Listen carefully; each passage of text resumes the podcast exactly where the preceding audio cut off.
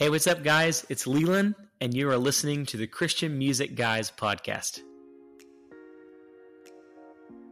On today's episode, we sit down with Leeland.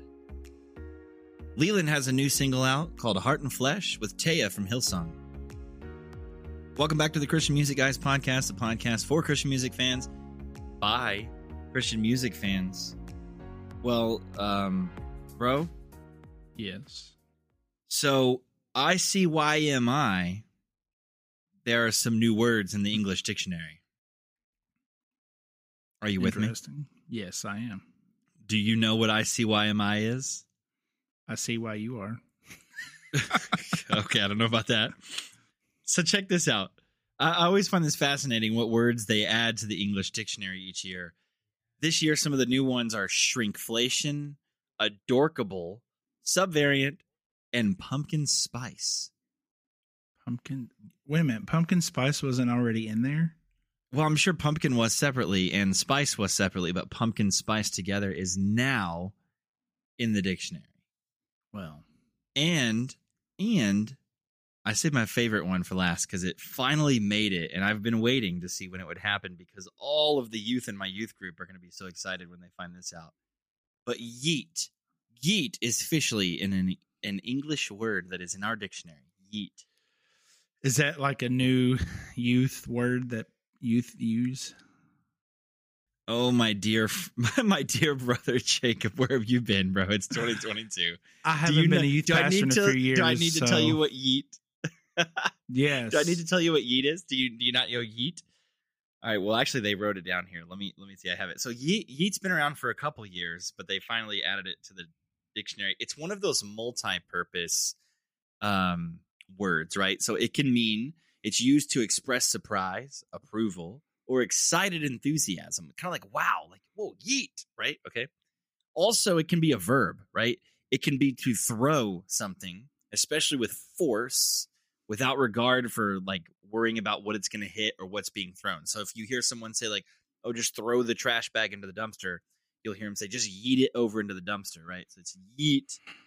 It can also be like a battle cry for youth group, like that's like a let's go for it. I know several of my youth uh, when we're playing games will just scream yeet, um, kind of like a battle cry. But anyways, it's in there, man, with pumpkin spice.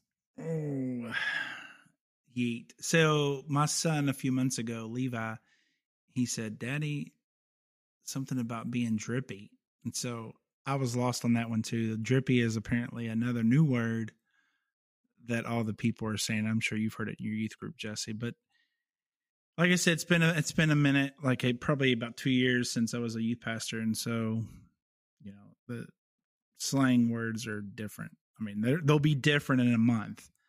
Yeah, Your- as a youth pastor, I Yeah, as a youth pastor, I have to stay on top of it, or else I'll just be completely lost. Also, throwback for us oldies, MacGyver is in the dictionary as a verb. You know, when you say like you put something together and you fixed it with duct tape and stuff, we MacGyvered it. Yes.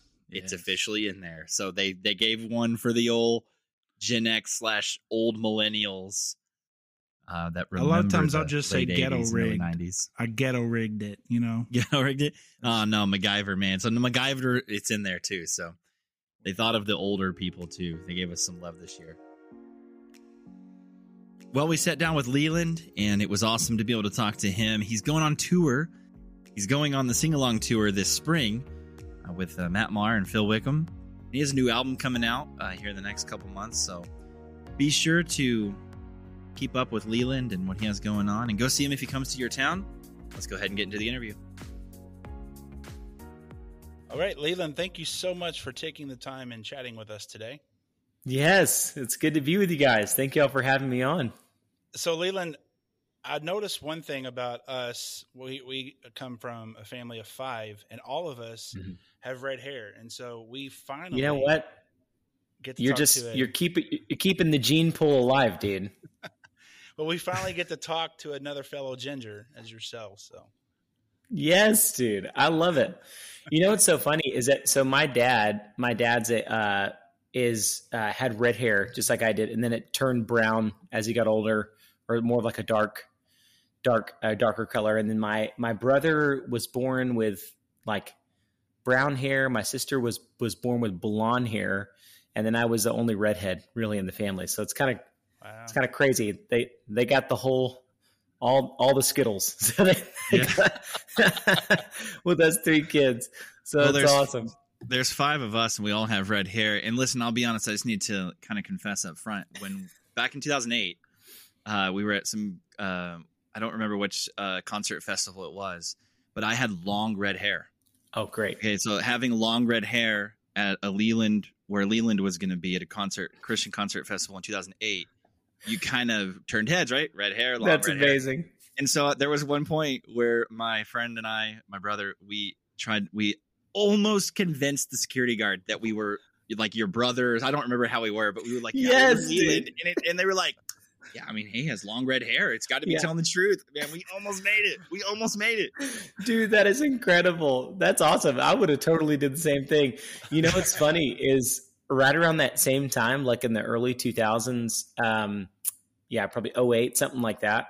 Um, I was everyone was was freaking out because it, me and Aaron Gillespie, especially during that time when we were Yeah. both, you know, that was a that was a that was a minute ago. We were a lot younger then, but around that time, like when we were younger and both had long red hair, it's and a lot of our facial features looked nearly exactly the same, which is really creepy. You look at old Mhm. pictures of Aaron and then old pictures of myself from 06, 07, and it's like twins. It's really weird. um, so what's strange is is around that time, this is hilarious, dude. I was in the I was it's also terrible at the same time. I was I was in like a Walmart somewhere. Uh, our band was out on the road. And, you know, in 08, like for some reason, we all dressed like a hardcore band, even though we weren't. Like, you know, we Right, dressed, you, like everybody had the slip on vans, you know, with like the checkered vans. Everyone had skin tight jeans, way too tight. You should not be wearing them. And then, um, you know, and like darker band, like black shirts. And, and, uh, and so I'm walking around Walmart and this young kid, you know, kind of dressed super emo, walks up and uh, I think he had an Underoath shirt on, and he just goes, he said, he was so nervous, and he goes, he said, um, Aaron, and like, and was so excited. and I, this is terrible. This is really bad. I'm telling on myself, but like, I, I was, I saw the excitement in his face, and Oh, I was man. like, this guy is, this is his life. Mean, I'm like, I've, I've been that way with artists, like, like love everything about them. Sure. So I was like, I can't break this guy's heart. He's he's meeting Aaron Gillespie right now. So I just kept it brief, but I was like, I was like, yeah, dude, good to meet you. I felt so bad, but I, I talked mean- but he was so excited. He was so Right. excited.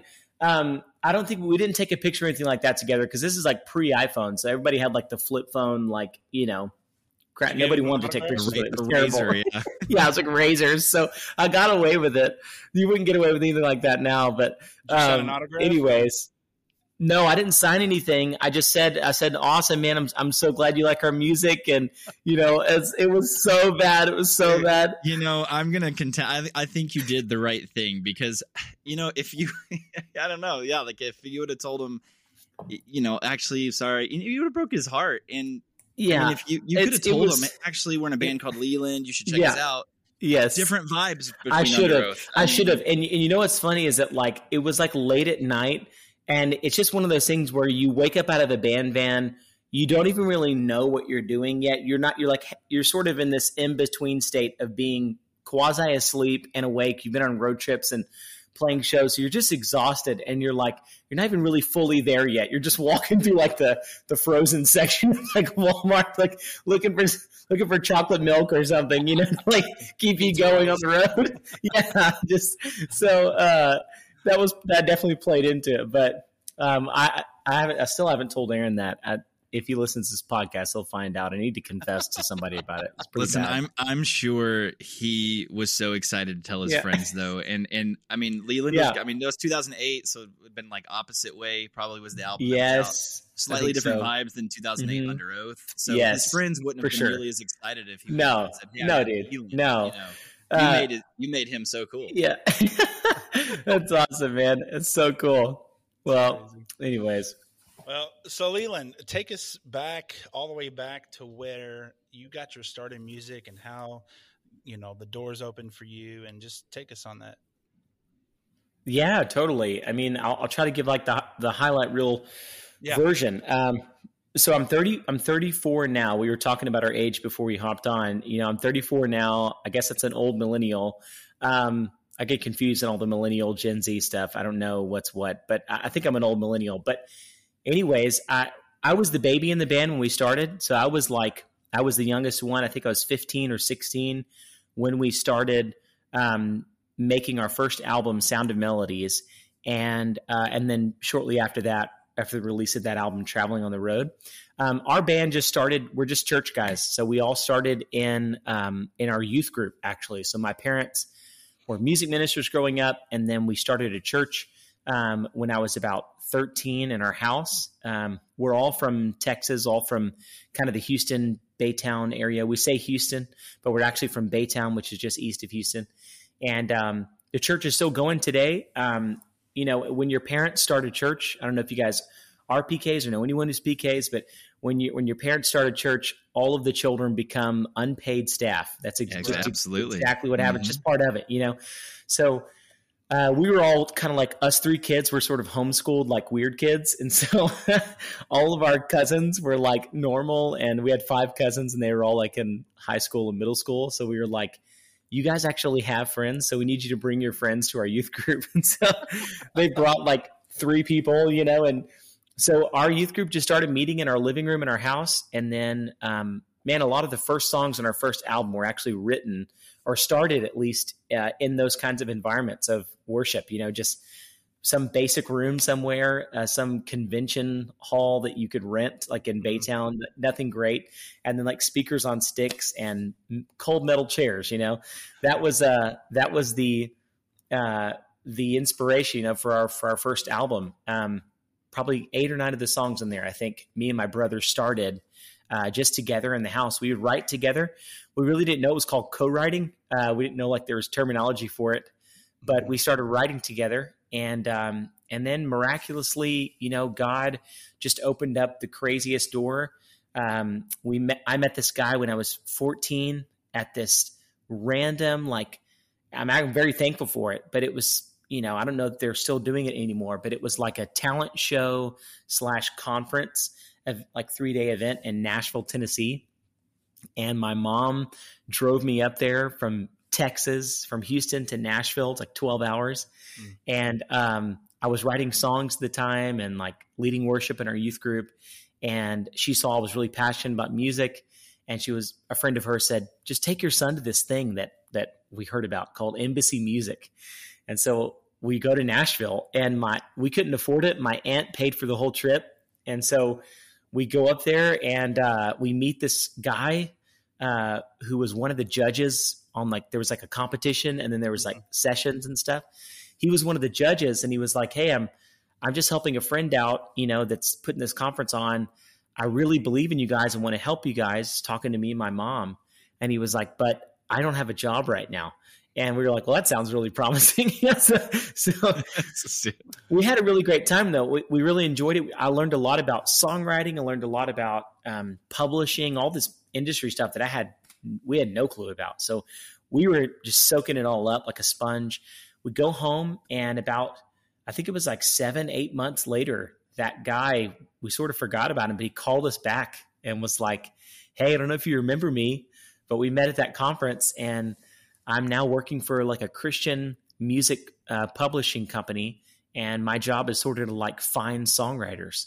Mm. So that was our first kind of like miraculous God relationship that came out of nowhere. You know, other than mm. going to that one conference, I didn't we didn't really chase a lot of stuff down. I right. you know, I get to meet I've met a lot of my heroes over the years, especially in Christian music and what's been really cool is hearing their stories of how they got from point A to point B.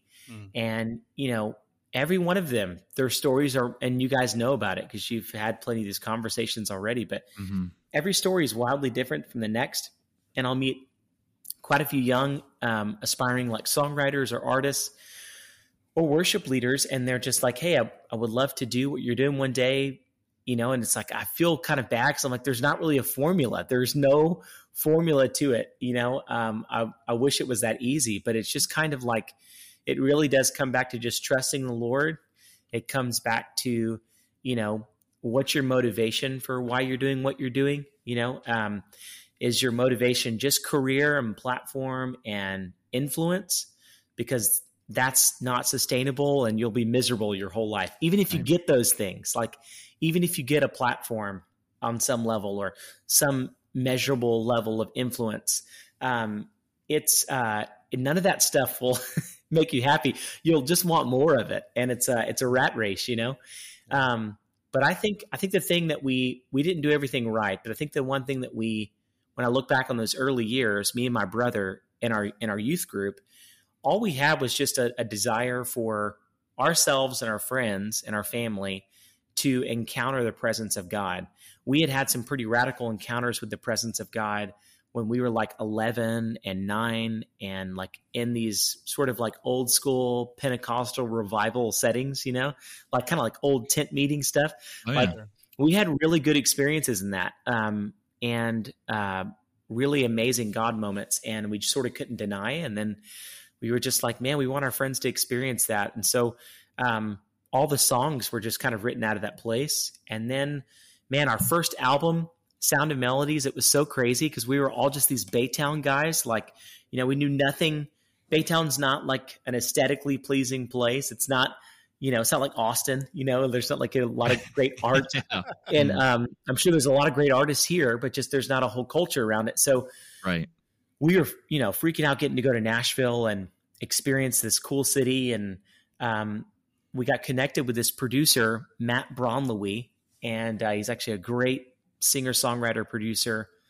Um, and then another guy named Mark Marc Byrd, uh, who actually is a great writer, wrote some amazing songs, and um, and we sort of those two guys kind of a uh, tag teamed producing our first record, and it was cool, man. Like, and during that time, it actually wasn't normal for bands to like record their albums. So, like in the early two thousands, it was especially then, it was really common for like if a band got signed, you know, studio musicians in town would play on the record and then maybe like the singer would sing, but the mm. band wouldn't play. And uh, so we were sort of expecting that. And then the, the producer was just like, man, I really want to help teach these guys, want to help them grow and learn. If they never do it, they're never going to learn. And so it was awesome. Like both producers, Marc Byrd and Matt Bronleewe, really just like treated us like little bros and they were just like yeah this is how you edit your drums this is how you you know um, layer electric guitars you know mm. i remember the first time we did that i was like i was like how do guitars sound so big on the radio you know i remember yeah. asking that question like how do you guys make guitars sound so big on these big like pop songs or rock songs and they were like well it's actually pretty easy all you got to do is layer a bunch of guitars you do some power chords. I was like, I never play power chords. Those are too like, you know, those are too rocky. Like I'm this too butt rock. I don't do power chords. And they're like, trust right. me, trust me. So it was like this cool learning experience for like, um, you know, a few months of making that record. And um, yeah, and then just the the rest is sort of history. We went on the road and uh, the band's kind of gone through a lot of iterations, a lot of you know, sort of evolution of change. Right. Um, my brother back in 2014, who I started the band with, is now a full time pastor in Franklin, Tennessee, with his wife, and they're about to have their fifth baby, and so they're a big family, and God's doing awesome stuff in their life, and man, it's been it's been awesome. Me and I met Casey though, so Casey's the other half of Leeland, and he's mm. he's my best friend. I met Casey in 2011, and at the time we were desperately looking for like a guitar player that could do all the stuff. I was trying to do it all, and it was miserable, you know.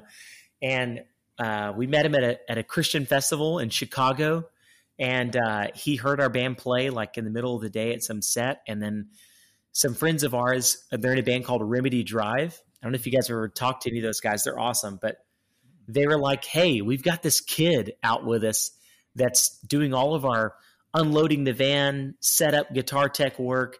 he's actually a really brilliant musician. If you guys need a musician, you should have him out for a show. And I was like, we're desperate. We desperately need somebody. So his first show with us was the following week, Like he sent us a, um, you know, so this is like it's 2011. Like iPhones were getting nicer, but like YouTube Sure. was becoming more of a thing, and so Mhm. we were like, hey, just just upload a video of yourself playing to Sound of Melodies on your guitar, and you know, start off by showing us your pedal board, your whole rig, your amps, and then play the song Sound of Melodies, and then you know that way we can know if you're you know your rig or whatever. So it's not on YouTube anymore, but there was this great video that existed on YouTube for like a solid nine to 10 years on Casey's YouTube channel. Um, he's just like, it's so great. It's like 2011. He's like, Hey, what's up guys? Um, it's Casey here. Uh, this is my pedal board. He's like going through and so our, our, fir- but he did great, man. He did awesome. And we were like, this guy's great. And so we came out and I think our first show was with Lou Engle and The Call, which is like Oh yeah. it was one of their big events. Yeah. And I know Lou. I know oh Lou. yeah, dude, yes, dude, you're rocking already. You got it. That's You got Lou. So, um, you know, so we we go to this we go to this event in Sacramento. Casey shows up, and I think there's like fifteen thousand people there. It's huge, like this big prayer event. And Casey comes from like you know the more Baptist background and and like kind Mm. of more conservative Baptist. We're all comfortable with like the super Pentecostal, spirit filled Sure. Yeah. environment because that's what we grew up in. And we didn't even think about it. And Casey's like thrust into this thing, and people are like, you know, rocking back and forth, and worship's intense. And Yeah. we were like, we have a set, bro, but I don't know what's going to happen. And we're just going to play in G. And I think we played in G for like an hour. Like, but it was awesome. Like, it really was great. Me and Casey became best friends. And then over the course of the years, the band started to change and morph. And so the current band is like me and Casey. We write all the, a lot of the songs together and have been doing that now since about 2015. And um, yeah, the rest of the guys are kind of mostly based in Nashville that play with us. And then uh, one of our guys is here in Houston with me. And um, man, it's been awesome. But a lot of changes over the years, but it's been cool. It's been cool to see what, what God's done. That's awesome. So, who you had mentioned, you know, some of your heroes that you grew up listening to. Who are some of those uh, people who Man. inspired you musically? My goodness. Okay. Well, so I was, it was funny. I was a bit of like, I wasn't sheltered as a kid. It's just that like, like my parents weren't purposely keeping like certain types of music from me. They listened to a lot of stuff. It's just that they pretty much were like inundated with like Southern gospel, black gospel music and like, um, like, you know, like pop.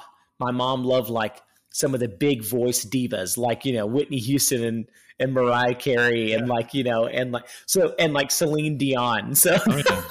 Oh, so yeah. that was the extent of my musical like palette when I was like until I was like maybe 13. Like I just listened to like Southern gospel music, uh, black gospel music, church music, and then that, and like a little bit of pop, but it was like all the big vocalist stuff. And so, um, and then when I was about 13, I think I listened to my first record by Delirious, and I think it was Glow, the, the Glow album Oh, yeah. and that I just that changed my life. That record changed my life for real. Like I was Mm. like, I didn't know you could do this musically. And then I think I listened to Third Day's live record called Offerings. It was like a worship album they did. oh yeah.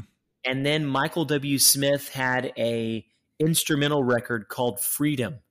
And I was like a nerd on that, like just geeking out. Like, you know, you throw that on, you're like immediately in your own movie, you know? Like, Right. Yeah. and so so those are the first three records that outside of my my experience of music before that really really impacted me a ton then i started diving into more of their music and you know discovering like Tree63 and some of these other kind of christian bands that really impacted me a lot.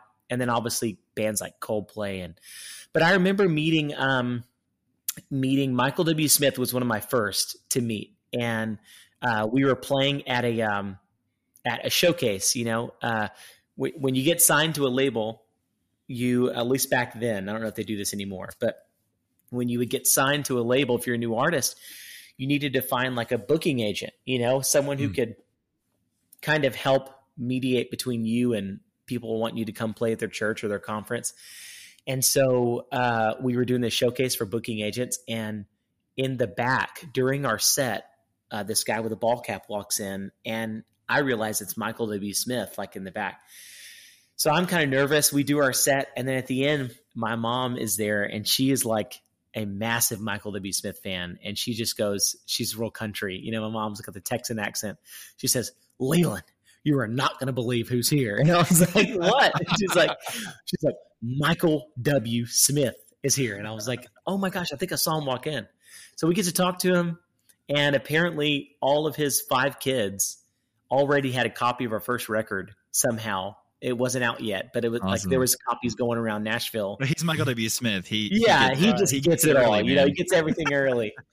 and his kids, his five kids, all kind of around our age, were apparently already listening to our record and were loving it. And so he invited us over for dinner. We got to meet him and hang out with him. And man, I so I've known Michael now. My brother ended up marrying his oldest daughter, Whitney, which we tell people now that we that we already ha- we had this plan that one of our band guys was going to marry into the family, but we really did it. Like it was really just the hand of God. We're not that smart. So uh, my brother connected really well with Whitney, and basically for the next like you know six months to a year, whenever we would come into town, they were like, just stay at our house. Like you guys can stay in our basement. They have this big basement, and mm-hmm. so we um we connected really well with Michael. He was probably the first really you know, person that, that I knew that influenced me a lot as a as a kid that like I was like, man, it was so cool just getting to hang with him and talk about the Lord, talk about what God was doing in his life and his journey through music at the time. Um, mm-hmm. And then I got to meet, I think, Martin Smith later on down the road. We played a festival in, um, I think maybe Ohio or something like that. And they were headlining. And in the middle of their set, this is like 2006, he like stops uh, their set in the middle of a song, and me and my wife, I think, because my wife was out with me that, at the time. Actually, no, I was 16, so we weren't married yet. We got married later. Um, but me and the guys were up in the front, and he just looked down and he said, I don't know if you guys ever heard of a band called Leeland. And he's like, he's like, but this is the guy right here. And it was like at night, it was like a sea of people. And he was like, I just want to prophesy over you what God, what I hear God saying. And he starts praying over me and the band wow. in uh-huh. front of everyone. And it was this awesome God moment and got to hang with him and talk with him about his music and their journey. And man, I think over the years, the one kind of big common denominator for me that's been so cool to kind of discover, especially in hindsight looking back, I get to meeting like, you know, Michael or Martin or any of these other great heroes of mine. Darlene Zschech, meeting her was crazy. Like her music, her, her, music at Hillsong. There was a record called um, uh, "You Are Near," which that was mm. the first album, one of the first albums that our family heard from Hillsong that really changed our family. Like, um, so getting to meet these people, but they're all different personalities, all different mm. like skill sets and giftings. But I think the one thing that's really impacted me the most is that there's like two common denominators amongst all of them. And one is that um, they still have a very vibrant um, history with the Lord. So it's not like they they maintained a platform of influence and then all of a sudden the prayer life kind of disappeared or the pursuit of God disappeared. They've just they're still to to this day pursuing Jesus radically to like pursue him, to know him more. They're in the word. They they're constantly anytime I'm around them telling me about a recent experience they have with the Lord that God shared something with them. They're just passionate about Jesus. Um, mm. The other thing that's really interesting is that they have maintained a childlike spirit. Um, and what I mean by that is they've made a habit of forgiving people and not allowing like resentment to like set in. And I think that's probably the most impressive thing to me, um, outside of their pursuit of Jesus, is that um, is that they've you know you live life long enough, and then especially if you're in the music industry, because I mean every industry is filled with people. So because people are flawed, you mm. know, there's a lot of dysfunction in every industry because people are there, you know, and we're all right. broken. And so um, it's easy you live long life long enough, you're going to get hurt by somebody. It's really easy to carry that resentment around, and at some mm. point, it starts to affect your whole outlook on life, your whole perspective, and all of a sudden, you you get less hope, less optimistic, and less hopeful. And less trusting of people and you kind of start you know you just start kind of getting really cold towards life and people and angry and Mhm. bitter and man all of the heroes that i've met so far that's the one thing that i've probably walked away with and i'm just like man i know they've been through the ringer like i know they've Yeah. they've done it long enough and but yet they're just so kind and they're so gent meek and uh, they have a meek spirit Right. about them and Right. thankful and grateful. And it's like man that's impressive to me. It's not impressive to me to get around people who are bitter and angry because that's just kind of like you know anyone can do that. That's that's really easy. But it's really impressive to me to see people walking out the character of christ after being you know having done something for this long and around people and in a system that's not perfect for you know over 30 years getting to like you know do the things they've done. And um so that's that's the thing that really stuck with me the most over the years and I'm it's just true every every person that I've met that that God's still smiling on them and there's still favor in their life it's that's the the two common things they still love Jesus and they still love people you know Yeah, that's awesome. I, I think there's something to be said to longevity in ministry. I mean, like that's the person I want to like, you know, look at, and that that leader who leads with a limp, like you said, they've been through the ringer, and yet they still love people. They still love the Lord. Um, yeah, Yes. that's awesome. That's that you want to see that person um, who's been broken and yet has still found, you know, like they're still being faithful, and that that's awesome. Yeah. And you had mentioned, um, you'd mentioned several people there uh, with awesome Australia accents. And speaking of Australian accents that are awesome, good Yes. segue. Uh, you have a new uh, single, "Heart and Flesh," with Taya of Hillsong. yes dude Uh, man, and so you and Taya and Casey uh, co-wrote that song. Uh, Yeah, it, yeah. It, it just came out a couple days ago. Man, let me tell you. So, so thank yeah, you guys we, we've man. we've loved it. Yeah, we we just kind of talked about it this morning a little bit, and we just kind of had that moment where my brother look, was like looked at me and I looked at him and he was like, "Dude, this song." we were just like, "Yeah, Praise Yeah, God. that's all we can say. awesome, So- dude. The first time I heard it, That I was awesome. just like, I was just like in awe. I was just like, wow, like Yeah. how, how beautiful. Wow. Like it was just like Man. I could just picture being at Jesus's feet and just it's just beautiful song, beautiful, beautiful. Yeah, man, thank you guys so much. That's really encouraging to hear that. I, you know, um, we've, it's, there's like, we've made a lot, we've made quite a few records and it, it's like, there's, you know, most of the time I felt like of late, like the last, like maybe three or four albums we've made, I, I haven't felt as nervous about any album as this one. I think like, you know the and i think that's it's like a good nervous i think that means you you know you believe it all the way down to your bones you know and uh our first album was like that sound of melodies i look back i Mm. think i remember being really nervous you know i hope people like it and because i just really believed in it. I was like man i i really believe in this thing. And so um man that that experience with with taya getting to write that day with taya and the whole story i'll, I'll share it briefly but it was Sure. it's still i still think about it. Like um it was so cool. So so we we get invited to kind of write with her. She was in town for like seven days in nashville. Our schedules mira- like the stars aligned you know and i was in town casey was in town she was there and she was working on her new album which is incredible. I think it's already released. It's amazing by the way. Um, she played us some snippets of it too at the time and she was still writing for it. So we were like let's let's go for it. Let's try to write something. So we sit down and i don't know if you guys have ever met taya but she is like one of the most contemplative people i've met in that so you know she's very fun. She's awesome you know you Mm. follow her on socials you'll recognize that. She's really fun.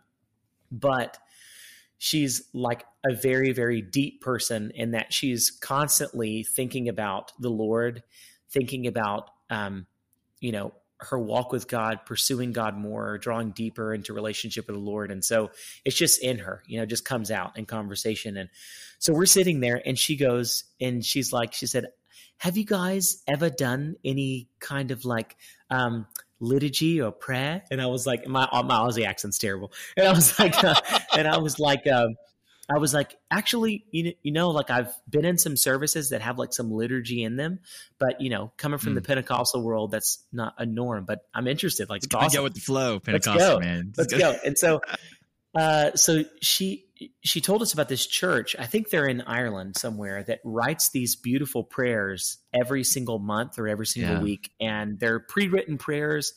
Um, this particular one was about the power of your words, and we took turns reading sections of this prayer, and then it's it's awesome because it's filled with Bible. It's like filled with Scripture. So you're like it's like a Bible study, you know, as you're reading it.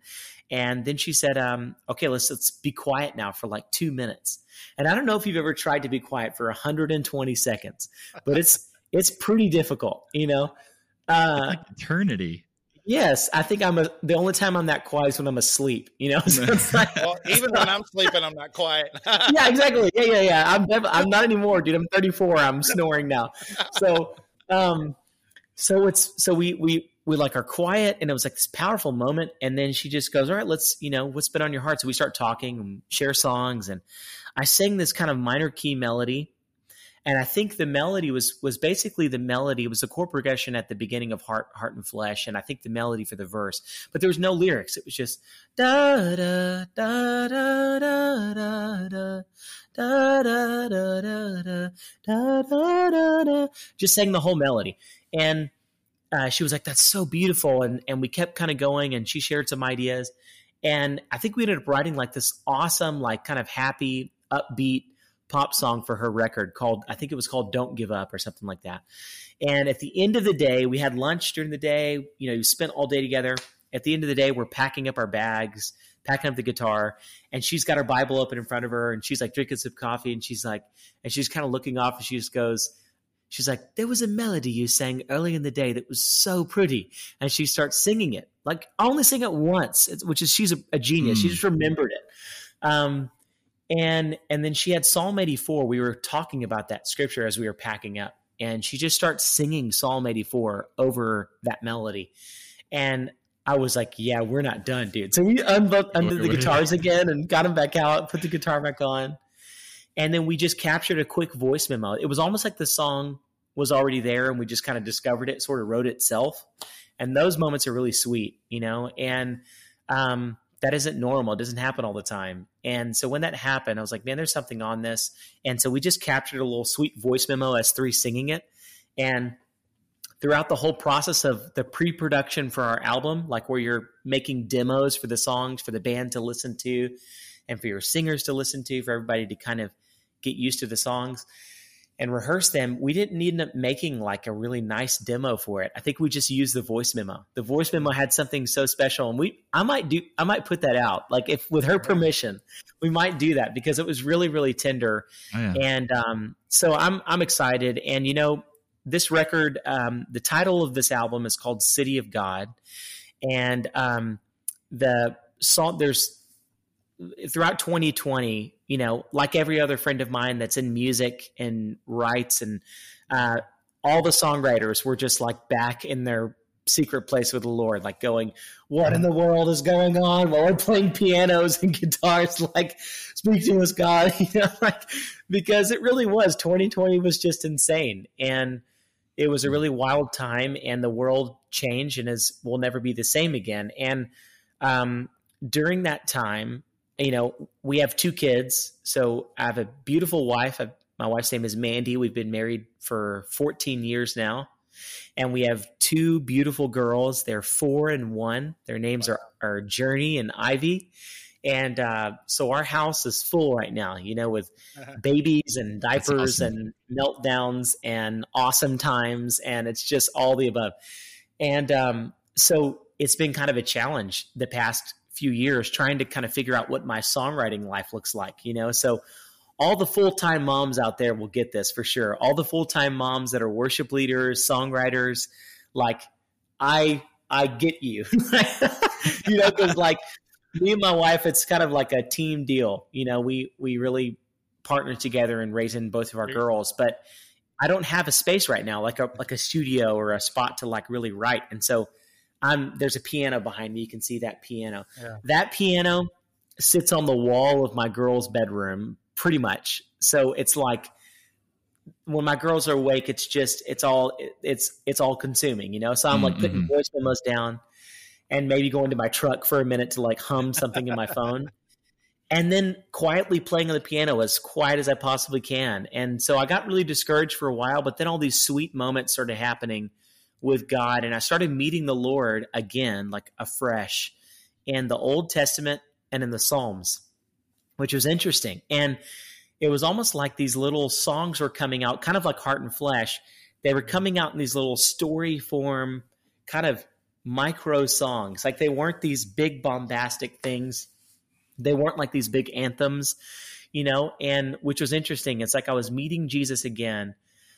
Uh, my walk with God was being revived again in these short stories, in these short songs, um, in the Psalms and in the Old Testament. And um, you know, went from being like a couple of ideas to like 10, you know, mm-hmm. over the course of a year that I really believed in. And then God gave us a picture of this album of like, um, me and Casey started talking about what we were going to do next. And God just gave us a picture. And uh, the picture he gave me was me and our band kind of in like a rehearsal space with like some of our favorite um, musicians. There's some musicians we've always wanted to record with.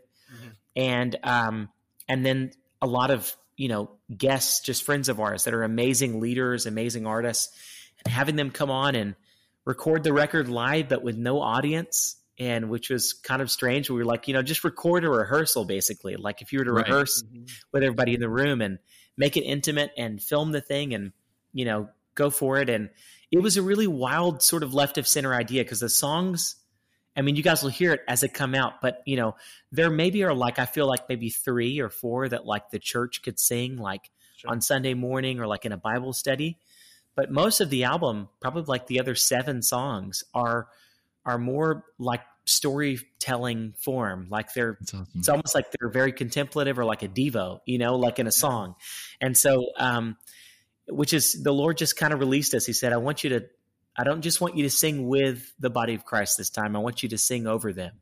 And yeah. so that was kind of the message we got from the, the, green light we got from God before this record. And so it's called City of God. The the sort of overarching theme of the record is based out of Psalms um, 46. And in Psalm 46, it talks about really it sounds like 2021 or, or yeah. 2022 it just sounds right. like where we are right now it's nations rising and falling it's mountains falling into the sea. There's all this chaos in this passage. Yeah. And then right in the middle of it, it just says, But yet in the middle of all this, there is still a river whose streams make glad the city of God. The Lord is in her midst, and she will not be moved. Mm-hmm. And so, you know, God just began to speak to us that, you know, his people, his city, and his place is not it's not a place or a building. The city of God is has always been a people. And and God always has a city in the midst of what feels like Babylon. He always has a people there. He always has uh, a people like Daniel, you know, in the middle of it. And so that's kind of feel like where, where I feel like we are right now. And um, you know, what does that mean to live out the the city of God, the culture of heaven? You know, cities have cultures. Uh, Dallas, Texas, is drastically different than Houston, Texas. That's why yeah. there's a that's why there's a rivalry. It's real. I used to I used to live in San Antonio, so yes, I, dude, you get, get, it. it. Isn't that amazing? You'll just drive three hours away, and like oh, yeah. it's it's radically different than where you came from, and um, you know, the the cities have cultures. So, what is the culture of the kingdom of God? And that's kind of what this whole record is is going after. And so, um, I'm excited to share it with people, and excited that people are responding well to the song, and and we'll we'll keep releasing more music over the fall. But um, yeah, that song "Heart and Flesh" is just a cry for the habitation of God. Psalms mm-hmm. Psalms eighty four. He's just talking about you know a longing to be where God is all the time. Like you know, I, I don't want to leave God's presence. And what's interesting, there's a really really cool part in that passage is um, he says, "Blessed are those in whose hearts." are the highways of Zion, or really interpreted as better interpreted as the city of God, in whose hearts are the city of God. And he said, um, they those ones will walk through the valley of weeping, or called the valley of Baca, which means the valley of sorrow. They'll walk through the valley of sorrow, and as hmm. they walk through it, those ones, the ones whose hearts are filled with the highways of heaven, those ones will turn those places of suffering and sorrow those valleys, they'll turn them into paradises filled with springs and fresh water and flowing wow. rivers.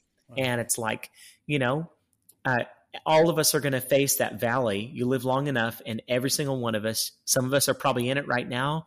Some of us maybe just got out of one.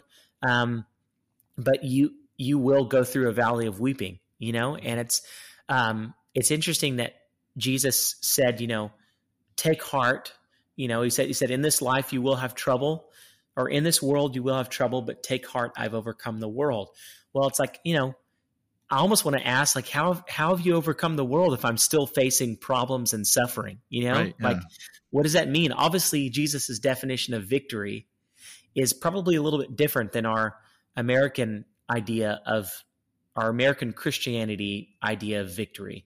You know, I think a lot of our a lot of the times on the surface when we sing about victory um, or blessing, we tend to think about circumstantial breakthrough. You know, like we tend to think about you know this circumstance in my life turning around, and Sure. Yeah. of course, of course, the heart of God is interested in in ch- in changing things for the better, right? I mean, God's heart is after that. He's a father. He loves us, you know. Um, but the victory of God can't just be relegated to like circumstantial change, Yeah. because when I look at the disciples' life, you know, these guys lived really, really hard lives. I mean, they were, you know, they God provided for them, but they weren't like crazy wealthy, you know, in, in terms of finances. Like, um, they they weren't necessarily safe all the time. You know, they were thrown in prisons and and you know beaten, and almost all of them died martyrs. We tend to forget that. You know, they went to be the Lord, gave their life for Jesus, and it's. Um, I look at that throughout church history. That's been a norm, a norm for Christians, and just going, man, the victory of the gospel. I think what Jesus meant by that wasn't just that he has the power to change our circumstances, you know, um, but it, I think it was more that he's with us in the midst of anything, and his heartbeat is that we would know him, and in in knowing him, his ways, that we would be transformed into his likeness or his nature. And the Bible says the nature of God is love. God is love, and love takes no account of itself and and doesn't store up wrongs done against it. And it's like it loves its enemies, prays for people who are who want to kill them. It's like, man, I, I don't even I don't know that we really really understand that kind of love. That's not a normal love, you know. It's Mm. but that's the nature of God, and that's that's the invitation God's given to us through the blood of His Son, through the cross, and through the resurrection, is an invitation to that kind of intimacy that transforms your whole life. That you'll really never be the same again. It, and the gospel gives us a whole new mode, like a whole new reason for existence. It's like it's it's you know everything you do now has a whole nother reason behind it, and it's not it's not just for career or money or influence. It's like all that stuff becomes laughable, you know, when you really discover the treasure of who Jesus is and Right. the, the pearl of great price. You're like, my goodness, it's all, it really is all trash compared to you. It's like, Yeah. and, uh, and, you know, I want to, I want to spend my life and everything that I am pursuing you, knowing you, um, abiding in you and becoming more like you moment by moment, day by day. You know, we're not perfect, but that is the upward call we're called to is is the image of Christ. And so um, that's what I really hope this this record does for people. I hope I hope it kind of does what the Lord was doing to me in like 2020 and 2021 and still is is like just quieting my heart, slowing myself down, um, and just saying, "Hey, look, it's okay to admit that everything is crazy right now in the world. It's totally okay to do that." Um, but I want to show you a deeper, a deeper meaning and a and a deeper definition of gospel victory. You know. Anyways, I just um, that's what I really hope this record does. That it just kind of helps give people a deeper kind of gospel centered definition of what the victory of God is. You know, His victory is that nothing can separate me from His love now. Now that I've received Him, now that I believe in Him, not life and not death, not sickness or disease or persecution or trouble, um, not angels in heaven or principalities or demons in hell. Nothing can separate me from the love of God in Christ Jesus. And I think that's the victory of the gospel. That's the invitation. So, in the midst of everything I'm walking through, He wants to make me look more like Him, you know? Yeah. But you were mentioning, you were talking about God's love and just kind of when we have those moments of revelation of who He is and and how that impacts us. And I always feel like we have, you know, like you'll have a moment of revelation of God's love, and then you're like, oh wait, it makes sense now. Whether it's you know, like in my life, I see it as I'm talking to my kids. I'll like have this moment of like, oh man, that's how God feels about me. And you have this revelation of God's love of, man, he's amazing. All the way that he pursues, the way that he loves, the way that he forg- just everything he does. And then you have that revelation of your revelation because you realize, oh, but he does all that perfectly. He does all that without flaws. Like I, I can, I feel like the moment it's like, oh, I can relate to God because he loves like a father and I'm a father now. But then you read, no, wait, but I do that so bad. and, and you have a revelation of your revelation. And so we're looking forward like very much to the album and the song's awesome. It's been a blessing to us so far. So, uh, yeah, we're excited. And, and if we, and if I can give you just a little advice, Leeland, um, you, you have a fantastic uh, Australian accent, by the way. You've done it a couple times. Okay. A little bit of Mary Poppins in there, but Hey, listen, I'm, I'm up for it uh, if you could just in some of your um, upcoming projects, whenever you have like a moment of prayer or talking, just use the accent, man. Because You know, it's it's a lot Yeah, it's a lot more regal. I feel like I'm I'm on the inside. Absolutely. At, at the end of the day, I'm just jealous. I'm just jealous of of of Aussies and British people because they can just everything they say now is a documentary. It's- you know, it's awesome. So I I I have a theory, and and and I'll, I'll get your opinion on this. And I've talked about it before on the podcast, but I believe when we go to heaven, that we will find out that God has an Australian accent. And here and here's my here's my evidence, okay? Because I've experienced things on Earth that kind of back me up, okay? Like if you're at a Hillsong concert, or if you're listening to a Hillsong album, or as opposed to like an American album, okay, like with American uh, musicians, just listen to this phrase. Tell me how you feel. The Lord reigns. The Lord reigns. American accent. You're like, cool, yeah, amen. The Lord reigns. Now check this out. The Lord reigns. Oh yes. goosebumps, goosebumps. It's- I mean, you're feeling yes, that to the dude, soul. To your soul. That's it's it's Who- Martin it's it's Martin Smith, dude. It's like yeah, who wants to go to heaven and hear "Well done, good and faithful servant"? No, I want to hear "Well done." oh god. Oh, yeah, I mean, come you can't beat that.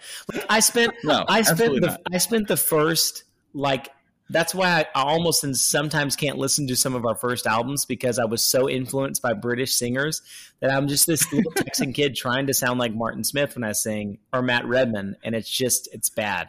So I've had to get set free from that, but I understand why I was doing that because it's such a beautiful Right. accent. It's awesome. Or, Awesome. Or Jesus, Well, hey, so we like to we like. Oh, go ahead, Jacob. say, or Sorry. Jesus could sound like uh, Mater, you know. Welcome to heaven, y'all. Hey, Mike. You got her Could be. done in, he- in, in, in on the earth. Yeah, man, You got her done on the earth. Get her done. You- Welcome you can into write that- heaven. you, you can you can have that. Get her done on earth to glorify God in heaven. That can be your next uh, uh, next song, next single. Get There. her done, Lord. Here is the place that I prepared for you. It's got all the middles you can want.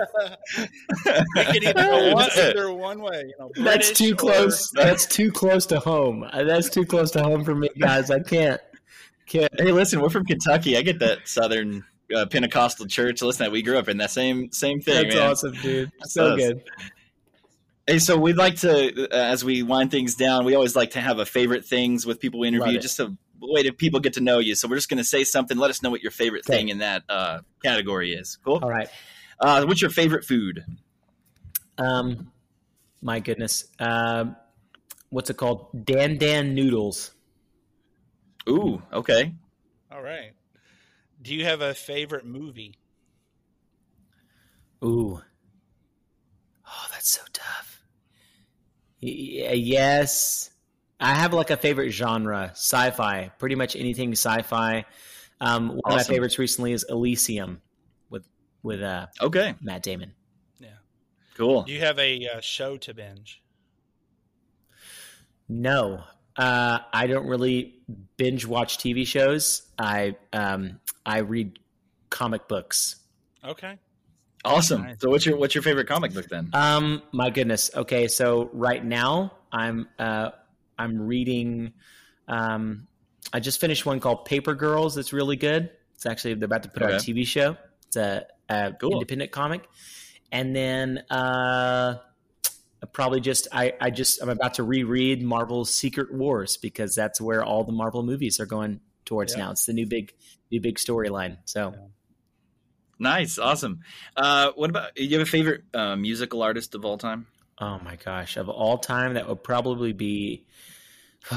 It's going to be a tie. It's a tie between Paul McCartney and Brian Wilson from the Beach Boys. Okay. Oh, awesome. Nice. Do you have a dream duet? Someone that you have always wanted to sing with? Oh my goodness. Well, um, yeah, I, I think so. So I, I got to sing with Taya. That was already one of the big ones. Yeah. I think the other the other big one that could be cool that would be like amazing to sing with would be uh it's a tie. It's a tie between Thad Cockrell, who is a, who is an amazing Oh, amazing singer songwriter. Love He's that. and I've actually got to hang with him. He almost I was trying to get him to sing on our record, didn't work out, but he's one of my heroes. And then the other would be uh, a newer artist. Um, she's been out for a while. Her name is Madison Cunningham. I would love to sing with her on anything. yeah, awesome. Do you have a favorite ice cream flavor? Uh, yes, pretty much any kind of ice cream that is peanut butter with any kind of chocolate in it is Yeah. my life. Oh, right on. Right on. I just went on a date with my wife yesterday. We went to that Froyo place where you can put a million toppings Yes, on it. I put I put peanut butter sauce and chocolate on vanilla froyo, and my wife was like, "All these things you could have done, and you put peanut butter and chocolate." I was like, "I know, I know my lane. I I, know. know, you know what, what, I you like." want, dude. You know what you want. Exactly. Hey, there's comp- confidence is is a part That's of this right. eating thing. You know. Do you have a favorite podcast? Okay. Uh, right now, I'm really into some friends of mine have a podcast called Vast Faith. That's really good. okay, Um, they have some great conversations. I know that my new favorite podcast is going to be my brother's podcast. So my brother is starting one. His name is Jack Mooring. He was in our band for forever. awesome. He has a character on Instagram that every one of you need to go follow. It's called Br- Brother Terry. And um, so we grew up very Pentecostal and very spirit filled, which and we still consider ourselves that. We love it. Uh, but growing up, there was a lot of funny moments. So my brother started this character named Brother Terry. This is also when we didn't have iPhones, so the only entertainment was like we would make up a dumb character and try to stay awake in the band van. And uh, so if you go to Instagram, type in at Bro Terry website, Bro Terry website. So the running joke is Okay. Brother Terry's nephew. He was supposed to build him a website, but he just made him an Instagram account. and he thinks Instagram is his website. So um, That's Steven awesome. Furtick follows him. All these people, they're about to. I think he's about to start a podcast soon at some point, which is going to be great. That's awesome. We'll check it out for sure. And your third favorite podcast is Is the Christian, Christian- Guys Christian Music podcast?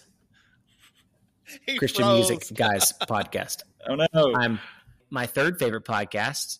Uh, my current favorite podcast is the Christian Music Guys podcast. So oh, fantastic! Yeah, it's a good one. Mhm. That's a great one. That's a really good one, and that there's a really there's a really uh, cool episode uh, coming up soon, um, or or airing now. You know that Yeah. people need Yeah. to check out. If you've never heard it, Absolutely, that's It's right. This, um, this new artist, his name is Leeland, and he's new artist. he's trying to figure it Yeah. out.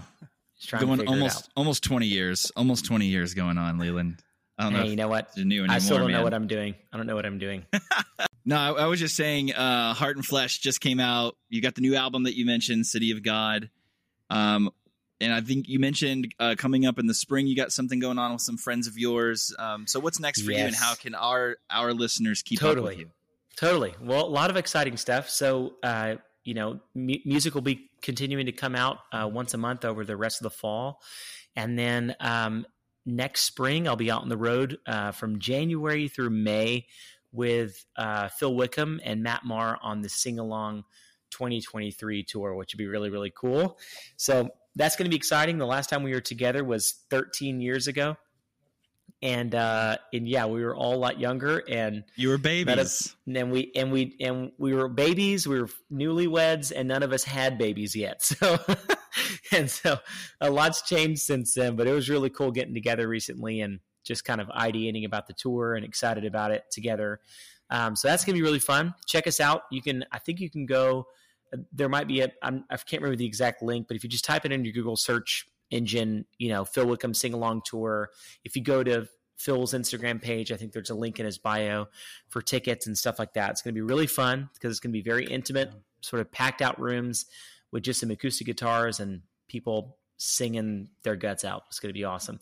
Um, Yeah. And then uh, sometime next year, I'll be releasing um, a podcast uh, that I've I've been I've sort of wanted to start one for for years um, about a specific topic that is just like my favorite, which is around the idea of artistry, creativity, um, and kind of cultivating a creative life with the Lord. So um, I'll be interviewing some of my best friends and then some people I've always wanted to chat with, and just kind of recording some conversations uh, with these interesting people about this topic of creativity and artistry. And um, what does that look like from a kingdom perspective? You know, to be a storyteller or to be an artist and to carry that with integrity and with a kingdom motive behind it. So I'm excited about that. It's awesome. you We'll stay tuned for it. Yeah, dude. Have you ever thought about releasing any Christmas music? Dude so we are we actually are. We're re- we're going to release one christmas single this year. Um i think that'll be in december um which we're really pumped about but what we our dream is to do like a full-on christmas album and um That would be and just go for it and be really nerdy with it. So that'll happen at some point. So that's great man. I mean, since like we're a- on rec- si- since we're on requests, I mean, listen, I've I've I learned every single song on Sound of Melodies and Opposite Way on my guitar, but Yes. I, bro, I had to transpose like four steps down from where you sing. So can you come out with an album that's like you know uh Mater sounding already there. You know what I'm Yes, saying? Like, yes. because then because I, I feel pretty good. I'm like, man, yeah, that's con- that's exactly what they're playing. And then I start singing, and I'm like, hey, it's maybe so not. bad. You know what's so funny is I blame my mom for this. So my mom, like we we grew up singing three part harmony, and my brother was would sing tenor, and then I he had already gone through puberty, so his voice was like lower, yeah, and my right. voice hadn't yet, and so my mom was like, Leeland, you sing alto because you can sing it. And so yeah. I was singing alto, and then I basically had to keep singing alto through puberty. because we were still traveling and ministering. So I was like squeaking and figuring it out. And so I think my voice just survived. It was like a survival mechanism was like, you're going to be an alto the rest of your life. so funny, dude. Well, so funny. I appreciate it. Multi tracks. Hey, multi tracks you can That's right. Transpose. Multi, That's you couldn't do that in 2006. Now you can. That's right. Well, you, I feel like you and Phil being on tour together, you're just going to try to outdo one another with keys and stuff. it's gonna get really. It's gonna get really girly. That's all I know. all the all the women in the room will feel great. They're like, we we got it. It's awesome. So Leeland, to to wrap up, we'd like to see if you'd be willing to share something that God has been doing in your life recently that would help to build our listeners' faith. That's awesome.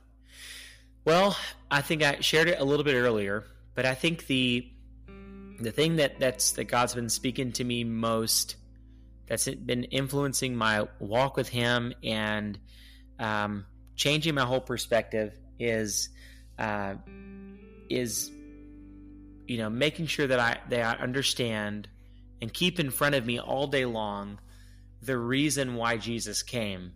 So you know the the reason Jesus came uh, into the world was was born, went to the cross, and rose again. The reason he took all of my sin into himself and he became the curse of sin for me. The reason he did all of that um, is because he loves me, um, and not just not just because he loves me in some kind of human form.